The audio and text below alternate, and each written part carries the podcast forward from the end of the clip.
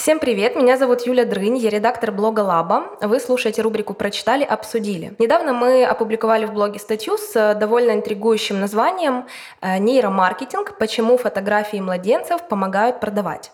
Этот текст о том, как бренды исследуют реакции нашего мозга и организма, чтобы стимулировать нас покупать больше. Тема непростая, но очень интересная, поэтому сегодня будем обсуждать ее вместе с экспертом по нейромаркетингу Катей Ильченко.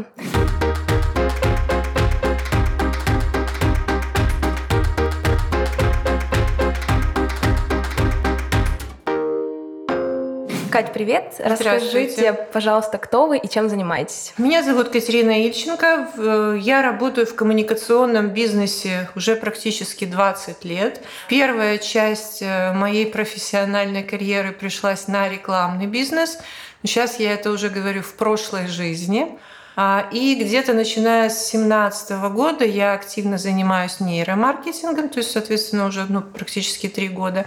И с середины прошлого года я создала першу нейромаркетингову агенцию в Украине, нейронович. И вот, в принципе, с середины 2018 года нейромаркетинг – это моя основная, Основная. единственная ключевая специализация, потому что больше ни на что времени, к сожалению, не, не остается. хватает. Да. Вы ведь были ранее исполнительным директором Havas Ukraine, да? Да, я проработала, ну, в принципе, так сложилась моя карьера, что всю свою рекламную жизнь я проработала в одном агентстве. Сначала оно называлось Euro RSCG New Europe, потом оно стало называться Havas Украина. И, в принципе, да, последние годы я работала директором. И ушли затем в собственный бизнес. Почему именно в направлении нейромаркетинга? Почему не какое-то, например, обычное диджитал-агентство? Диджитал-агентств уже на рынке столько, что в конце концов пусть конкурируют те, которые уже созданы. То есть нет смысла а, плодить сущности, с одной стороны. С другой стороны, для меня нейромаркетинг а, не является чем-то удивительным. Для меня это совершенно естественное развитие а, моих интересов, поскольку в рекламной деятельности я достаточно много времени и сил уделяла стратегическому планированию, психологии потребителя. А у меня есть психотерапевтическое образование, поэтому даже когда я не занималась нейромаркетингом, я пыталась искать какие-то может быть, не совсем стандартные новые способы для того, чтобы получить, э, действительно получить реальную информацию от потребителя, почему они действуют так или иначе. То есть мне всегда были интересны люди.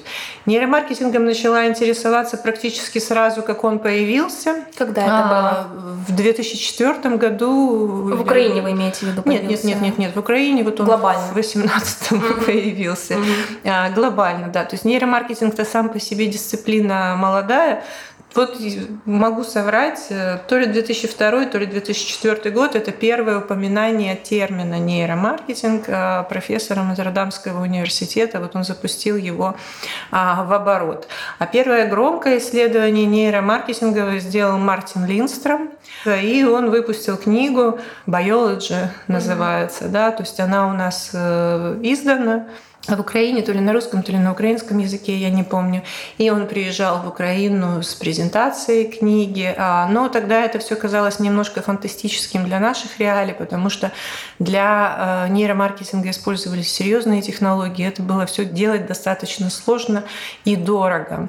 Индустрия активно развивалась, и где-то вот уже где-то с 13-14 годов стали появляться более компактные, более user-friendly технологии, которые дают высокую точность и которые, в принципе, можно применять, а, можно использовать и можно покупать, потому что у них уже адекватный ценник, адекватный прайс, и с ними уже можно работать. А что такое нейромаркетинг простыми словами? А, нейромаркетинг – это применение инструментов и методологий, и знаний, инсайтов нейронауки для решения коммерческих задач, маркетинговых задач. А что на самом деле а, означает это в реальности?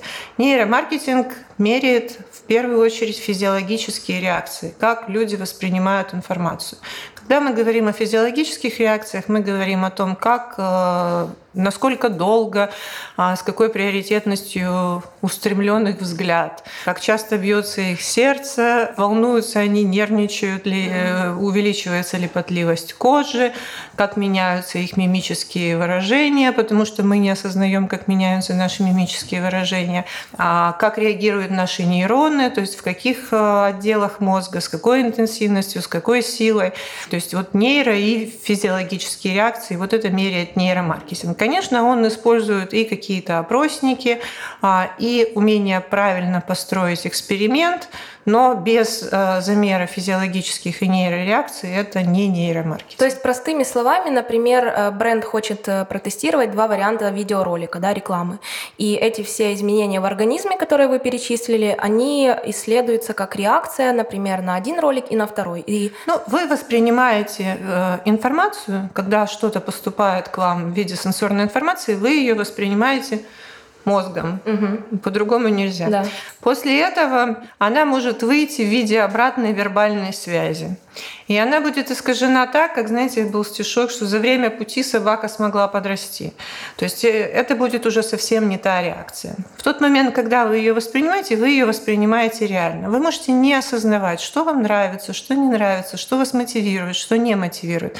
Но когда вы в следующий раз столкнетесь с этой информацией, например, возле полки, вы будете воспринимать полки ее... супермаркета, да? Да, вы будете воспринимать ее точно таким же образом точно те же вещи вам будут нравиться или не нравиться, заходить или не заходить.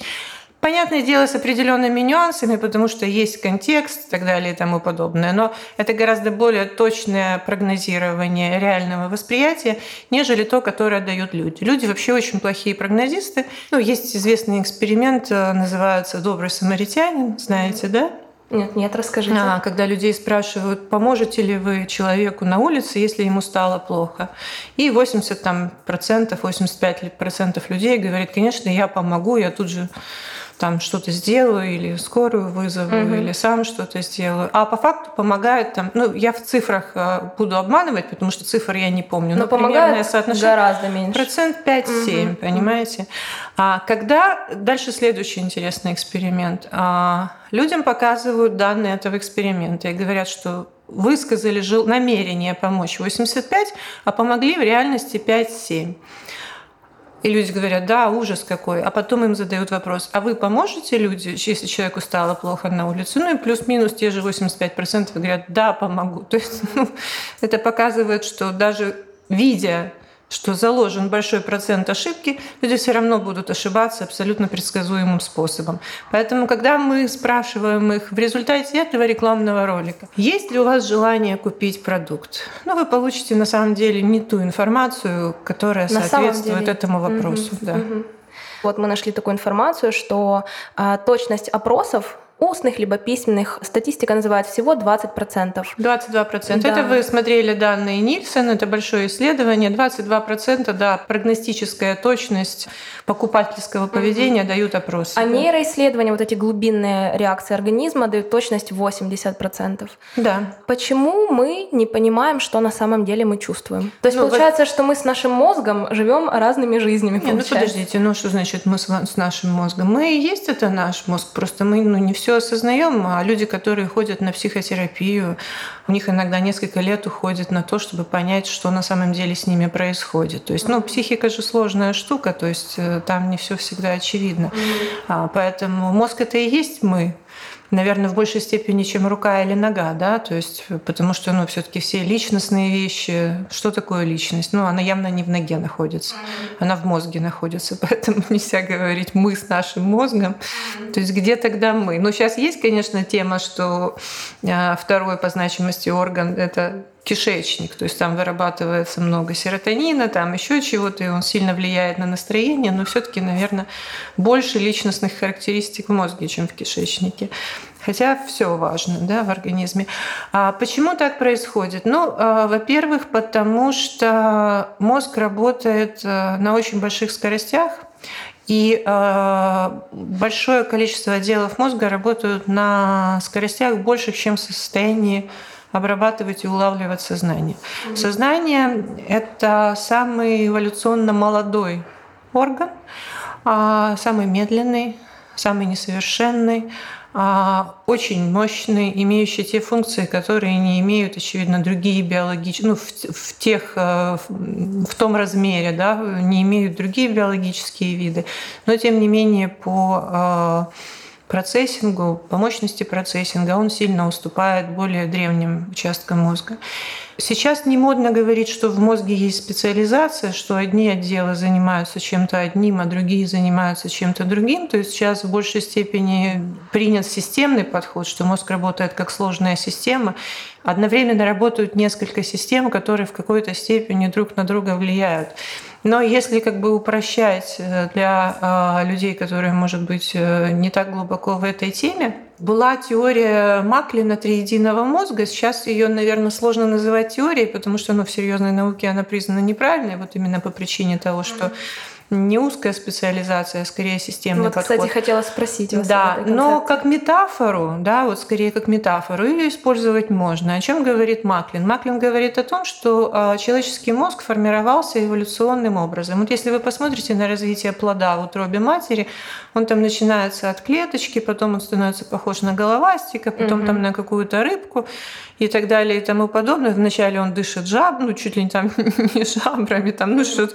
Ну, в общем, я не специалист, конечно, не анатолог, но вы можете по развитию плода видеть плюс-минус эволюционное развитие, да, то есть э, человеческого вида. Ну, где-то плюс-минус похожие вещи, они находятся и в мозге. То есть есть какие-то отделы мозга, которые роднят нас э, ящерицами, к примеру, да, называется мозг рептилии. То есть это наиболее древние слои мозга, но сейчас в большей степени они сосредоточены на функциях регулирования физиологических показателей. То есть если этот участок мозга отключится, мы забудем, как дышать. Поэтому, ну, наверное, где-то как-то он очень важен. А, он регулирует сексуальное притяжение, там, а, привычки, рутину, доминирование, голод э, и так далее и тому подобное. А следующий эволюционный пласт мозга – это лимбическая система. Это то, что якобы роднит нас с млекопитающими. Что появилось нового у млекопитающих? Млекопитающие начали растить и выхаживать детей. У рептилий этого нет. Крокодил отложил яйцо и, ушел. и забыл про угу. это яйцо. И как этот крокодиленок вылупился, не его вылупился, не это с детства его проблемы. Да. А если млекопитающее рождает ребенка, оно его avô выращивает. Для этого часто нужно объединяться в группы, в семьи, а, потому что, ну, чтобы было легче вырастить и выкормить Создавать этих детенышей. Да.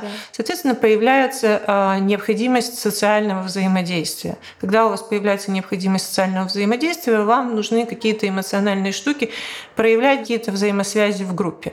То есть вам нужно устанавливать какие-то союзы, о ком-то заботиться, а, как-то себя отстаивать и так далее и тому подобное. И, в принципе, вот в лимбической системе появляются эмоциональные центры, потому что если у вас детеныш, вы его любите, вы о нем заботитесь, вы его оберегаете, вы выделяете своего партнера там среди других партнеров, вы выделяете союзников, у вас появляются члены чужой стаи, и у вас появляется к ним агрессия и так далее и тому подобное. И вот этот скоп, он как бы в лимбической системе. И вот считается, что именно в лимбической системе, то есть с точки зрения э, отделов, которые находятся в зоне лимбической системы, именно там принимаются решения, там находятся центры принятия решений, и там же находятся эмоциональные центры. Поэтому говорят, что решение принимается эмоционально. И следующий слой мозга это неокортекс, это вот эта вот складчатая кора, которую мы привыкли видеть, да, когда рисуют мозг там или изображают мозг. Это якобы человеческое э, уже приобретение. Кора есть, конечно, и у млекопитающих, но не настолько развит, как у человека. И вот там уже находятся высшие когнитивные функции. Там есть возможность анализа, а, там есть возможность планирования, а, рассуждения, размышления, логические вещи и так далее и тому подобное. Так вот, а, лимбическая система – это более, согласно теории Маклина, да, это более древний участок мозга. Там а, скорости обработки сигнала, они значительно выше. Сознание не успевает. Соответственно, то, что там происходит, сознание доступа не имеет. Поэтому есть, кстати, вот интересный эксперимент Либета. Он, э, по-моему, в 70-е годы 20 века э, вышел. Он поднял такую философскую дискуссию в мире насчет э, свободы воли, есть она или нет, потому что он показал, что решение принимается в мозге за 500 миллисекунд до того, как оно осознается. Но это простейшее решение – нажать на кнопку. Если речь идет о более сложном решении, то есть вот недавно делали там австралийские ученые, у них появилась уже дельта там, по-моему, в 11 секунд между принятием решения и его осознанием. То есть решение принимается, потом оно осознается. Решение принимается ну, вот именно в этих эмоциональных центрах мозга. У сознания, безусловно, есть возможность это решение изменить. Оно может его изменить, оно может его подтвердить, оно может наложить на него вето угу. и так далее и тому подобное. Но, честно, оно делает это редко. И оно делает это очень ограниченно. Потому что, например, на диете сидели когда-нибудь? Да, хочется, оздоровительный. Хочется торта, да? да хочется да. кусок торта. И вы думаете, я не буду есть торт. И вы так, не буду есть торт. И вышли а через полчаса опять торт. И уже с большей вероятностью вы вот этот второй кусок возьмете, да. потому что э, ресурс волевого отказа от принятого решения, он высок. Почему люди, которые бросают курить, становятся раздражительными? Потому что у них большое э, количество энергии уходит на торможение Отказ. импульсов. Угу я хочу покурить. У них на все остальное не хватает ресурса, угу. ограниченный ресурс. Поэтому если э, вам в лимбической системе хочется торта, вот вы его рано или поздно съедите. Э, почему хорошо работает зона импульсной покупки на кассах э, в супермаркетах? Угу. Да? Потому что если вы в торговом зале от чего-то отказались, то вы там доберете там себе хоть жвачками, но чем-то доберете, потому что там кто-то сидит и бьет в колокола и кричит «я хочу, хочу, хочу», понимаете? И этот говорит «ну ладно, окей, а, берем». Поэтому чисто физиологически люди не осознают, что влияет на принятие решения.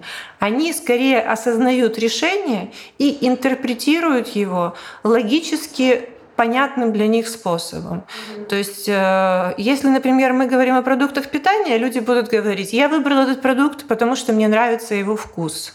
При этом, если вы сделаете слепое тестирование вкуса, они не узнают вкус этого продукта. Более того, есть интересные исследования, когда шведы проводили интересные исследования, давали людям два вида джема.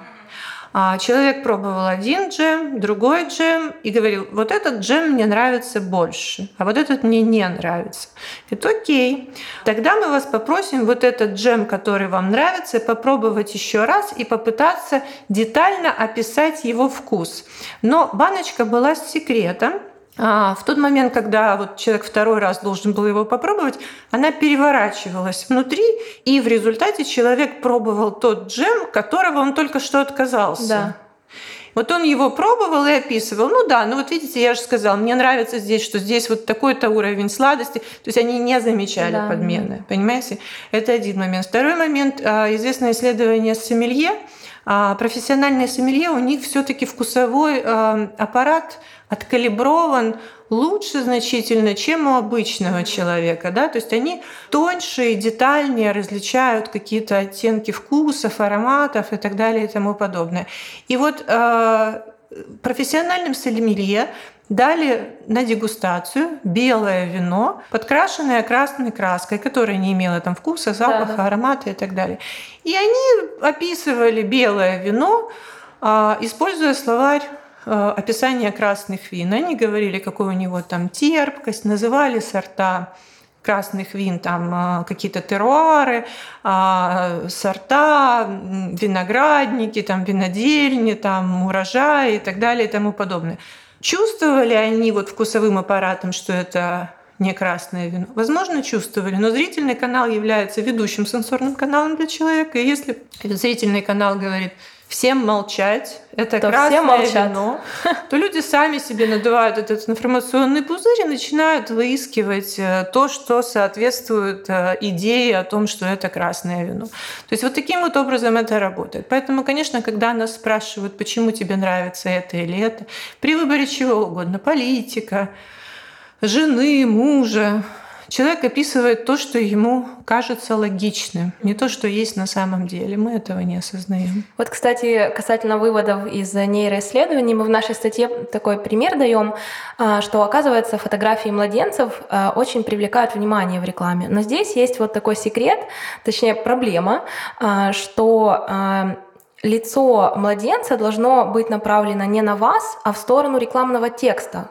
который рядом размещен. Ну, там это не лицо младенца, это лицо человека. Угу. Человеческие лица в первую очередь привлекают внимание. Будет привлекать внимание даже розетка, похожая на человеческое лицо. Угу или швабра, похожая на человеческое лицо. То есть мы автоматически очень быстро, моментально практически улавливаем все, что напоминает, вот смайлики да, появились mm-hmm. в соцсетях, они напоминают человеческое лицо. Мы основную информацию считываем с человеческого лица. Это для нас эволюционно очень важно. А, да, действительно есть э, исследования и подтверждения, что если что людям свойственно следить за направлением взгляда. То есть если лицо с рекламного плаката да. смотрит на вас, вы смотрите на лицо, и все. И вы разошлись довольны. Да. да. Если лицо с плаката смотрит на продукт там, или на хедлайн, на какую-то информацию, то у вас как бы больше шансов заметить этот текст, а, этот текст или этот продукт. То же самое работает, например, с селебрити. Да? То есть очень часто макеты с селебрити проваливаются. Проваливаться могут по разным причинам, там есть много нюансов, но в частности и потому, что это фронтальный, а, фронтальная фотография селебрити, а продукт находится где-то сбоку, а продукт всегда вызывает меньше интереса, чем человек, тем более селебрити. Угу. Есть такой момент, да. А может ли реакция мозга меняться в зависимости от региона, где человек живет, его привычек, состояния здоровья? Вот, например, если мы будем показывать определенной группе людей, например, пачку молока, да, то будут разные результаты в зависимости от разных факторов, которые я перечислила? Будут разные результаты в зависимости от того, являетесь вы потребителем этого бренда или не являетесь. Могут быть разные результаты в зависимости от гендеров. То есть мужчины могут реагировать лучше на одно, женщины угу. на другое. Часто бывает разница. Могут быть разные от социальных слоев. То есть, э, к примеру, там айтишники могут реагировать на молоко иначе, чем доярки. Угу. Ну, то есть там просто другие культурные приоритеты. То есть кому-то нравится что-то одно, кому-то нравится что-то другое. А влияет э, культурная среда, потому что э, достаточно много исследований проводились между западным и восточным рынком, в частности, между рынком Соединенных Штатов, Японии и Китая. То есть, в принципе, там близкая культура. Западный человек лучше видит фигуру, Восточный человек лучше видит фон, потому что это культурная специфика. Западное общество индивидуалистично, а восточное общество центрично, да, угу. то есть для них очень важны связи, поэтому они лучше видят фон.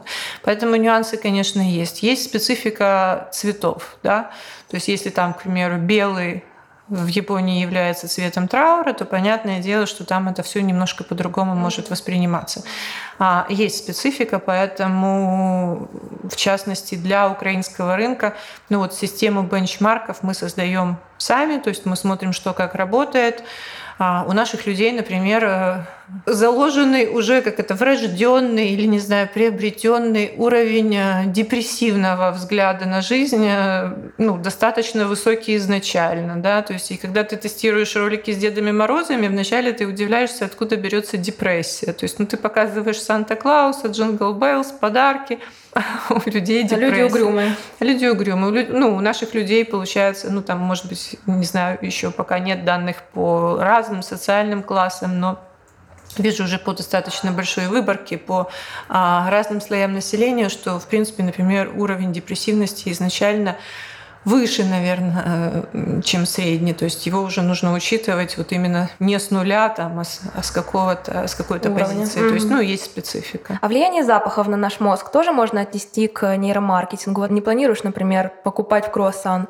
проходишь возле кондитерской, там такой запах шоколада, и ты просто туда забегаешь, покупаешь круассаны, остаешься там на полчаса. А, ну, влияет запах, конечно. А, дело в том, что есть такая интересная гипотеза. Говорят, что мозг э, начал создаваться с э, обонятельной луковицы.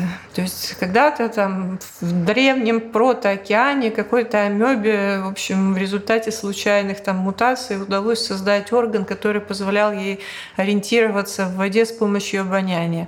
И это оказалась мутация настолько успешной, что вокруг нее стал формироваться мозг. Поэтому обонятельные центры, они находятся у нас ну, в самом центре. В частности, они находятся возле центра памяти а, гипоталамуса. Поэтому а, ничто так не возвращает вас в прежние события, ничто так не помогает вспомнить, как э, Запах. запахи. Да, угу. то есть запахи очень сильно связаны с памятью. Запахи действуют достаточно мягко, мы их не особо осознаем, но да, они но действуют. свою работу они делают. Да, но с другой стороны тоже, понимаете, нельзя воспринимать это как театр марионеток, что вот ты дернул за эту ниточку, и, и, и человек дернулся, угу. да. То есть э, нужно понимать, что может влиять, а что может не влиять, каким образом, но это не волшебная палочка, безусловно. А можете рассказать несколько таких вот аромаприемов? Ну, есть неплохо описанный кейс Икеи. А, он у них э, с хорошими э, цифровыми данными. Они сделали в торговом зале эксперимент. Э, они одну стойку с бокалами стеклянными оставили как обычно, а другую, правда, вот тут немножко смазали, они ее подсветили, выделили светом и ароматизировали ванилью. И э, в реальном времени считали, то есть они поведенческие реакции считали, сколько люди проводят времени возле Этой полки, стойки. возле стойки, а сколько людей подходит, сколько людей берут э, и крутят э, посуду, ну, эти бокалы в руках, и сколько людей покупают бокалы. И вот у них данные получились с очень большим перевесом в пользу ароматизированной стойки, особенно в пользу премиальных бокалов, которые на ней были выставлены. Угу. То есть люди и времени дольше проводили, и в руках дольше держали, и покупали больше. И обычных бокалов, а особенно там почти в 200% а, увеличилась покупка премиальных бокалов. Вот, то есть такие штуки есть. А аромат создается для того, чтобы сделать э, какую-то метку на памяти. Да? То есть если вы, допустим, ароматизируете а, свой продукт или свое торговое пространство каким-то уникальным запахом, то потом, в принципе, люди, попадая в этот запах, у них а, активизируются те же процессы удовольствия, там, желание опять что-то купить, то есть они запускаются. Но это не значит, что это магия или волшебство или манипулирование, то есть это естественный процесс. Угу. А вот в магазинах массовых брендов часто включают такую энергичную, популярную музыку, да, веселые треки, а, благодаря которым покупатели чувствуют себя заряженными и делают вот э, покупки такие импульсивные. Это тоже про нейромаркетинг? Есть известный кейс, когда если в супермаркете ставят немецкую музыку, то начинают больше покупаться немецкие вина, если французскую музыку, то французские вина начинают больше покупаться. Понятное дело, оно создает какой-то эффект. Атмосферу, да? Атмосферу, угу. да. Я на конференции слышала девушку, они, они делали саунд-дизайн для аэропорта в Копенгагене, по-моему, или, или, или Схипхол э, в Амстердаме, не помню точно какой аэропорт, но какой-то вот скандинавский. Они говорят, что если ставишь э, классическую музыку, люди больше склонны садиться за столики, брать кофе и круассаны. Если ставишь современную музыку, такую легкую, легкий поп, то люди скорее берут колу и какие-то сэндвичи на вынос и ходят с ними по залу. И таким образом, в принципе, за счет саунд-дизайна вы можете немножко управлять трафиком, да, да. А, ну, для того, чтобы... Ну, опять же таки, то есть тут речь идет о каких-то там процентах. Это не значит, что ты включил классику. И все побежали и все, за оп, как знаете, в игре, где мой стульчик, и все сели и заказали себе кофе. Катя, как обстоят дела с нейромаркетингом в Украине? Наши бренды проводят такие исследования, либо все-таки в этом видят пользу международные бренды, вот вроде Кока-Колы? А, у нас э, хорошо обстоят дела с нейромаркетингом. А, мне больше нравится даже работать с украинскими компаниями, потому что интереснее работать с тем, кто разрабатывает, потому что ну, западные компании, у них мало своих разработок, э, тестировать то, что сделано как бы в штаб-квартире, там все-таки а, ну, не такой уже простор для действия. Угу. А вот тот, кто разрабатывает свои бренды, разрабатывает свои упаковки, это интересно. А, интерес большой, люди уже начали делать исследования, то есть мы сейчас загружены ну, полностью полностью. Угу. Можем сказать, что нейромаркетинг в каком-то вопросе это все-таки манипуляция, да? Насколько этично пользоваться такими уловками брендом? Нейромаркетинг не является манипуляцией. Нейромаркетинг является способом понять, как реально люди воспринимают то или иное. Как вы потом будете этим пользоваться, это уже невозможно прогнозировать. Например, э, можно использовать нейромаркетинговые инсайты для того, чтобы повысить здоровье людей.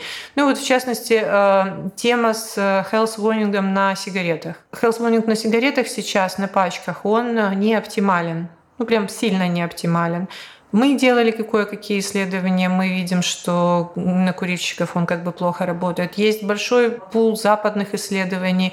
А, в Европе же вообще пачки ужасно выглядят страшно. Угу. И вот эти вот страшилки, они не работают. Есть определенные нюансы. И вот недавно, летом, по-моему, я видела э, статью, что западные коллеги тоже, они нашли э, способ, они нашли место, где написать health warning, чтобы курильщики его замечали, потому что на пачке его не замечают. Они предлагают писать его прямо на сигарете. Угу. Да, то есть там человек видит, он не может этого не заметить, там эта информация на него воздействует больше. То есть, соответственно, а, ну, в данном случае знание о том, как человек воспринимает информацию, где он может от нее а, избежать этого контакта, а где не может избежать, это используется для, как бы, ну, для пользы на человека. Угу. Хотя, ну, тоже, наверное, можно назвать манипуляцией. Если человек хочет курить, а его пытаются все-таки от этого. Угу. Но это вроде как во благо. Поэтому сам нейромаркетинг – это исследование, он манипуляцией не является. Как его используют маркетологи – второй вопрос. Но, поверьте, мозг достаточно сложная штука, он прожил столько миллионов лет, адаптируясь э, к разным вещам, к разным изменениям, что лучше всего нас от таких вот манипуляционных штук ну, наверное, будет защищать наш мозг, который со временем раскусывает эти может быть, какие-то неэтичные вещи и перестает на них вестись. Ну, может быть, не сразу, но со временем раскусывает. Катя, спасибо, что помогли разобраться в этой непростой теме. Как по мне, вот мозг и все, что с ним связано, это всегда бесконечно интересно. А на этом мы заканчиваем наш подкаст. Подписывайтесь на наши соцсети и оставайтесь с нами.